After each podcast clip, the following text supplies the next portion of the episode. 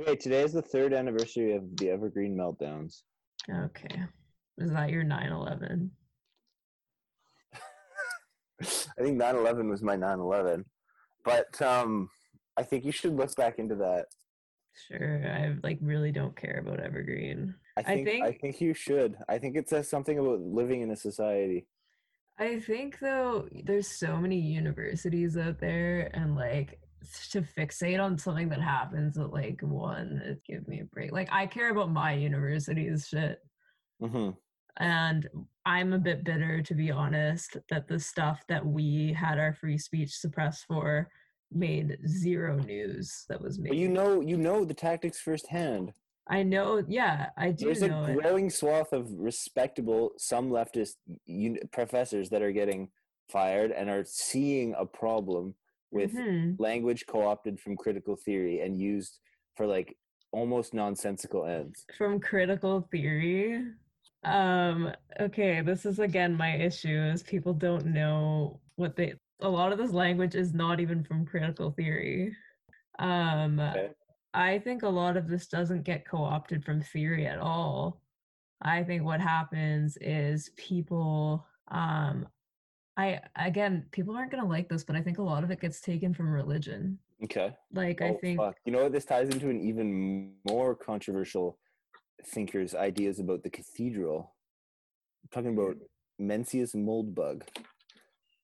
don't even know um, is. He's like he's I don't understand his point of view, but he just he he he. Oh fuck! I wish I was smarter. Go on. You, you're probably to I- I'm thinking. Okay, but okay, but I just want to say like what I'm really bitter about is there are so many people who are like free speech warriors about campus stuff, and none of them have said anything about these like pro-Palestine people that are getting picked off like flies. The fact can't believe no one stood up for Steven Salaita. That to Mhm. me is insane. That Well, he got make an fired. alliance here. He got fired for tweets. I'll bring the Weinstein. You bring the real left. Well, I would just I would work. appreciate some solidarity on that front because I like I can sympathize. I mean, I've literally had someone ban their friends from talking to me. That person was fucking crazy. But that's that person that person is the paradigmatic like univer- campus tyrant, right? Like that's Yeah. exactly the kind of person So we agree. talking about. Yes, my problem is these kinds of personalities exist on every part of the political spectrum. Like there's Right, tyrants Okay. and and and I'm glad that people acknowledge the leftist ones. But first of all, they use that to smear the entire left, which is annoying to me because these Right. people attack other leftists.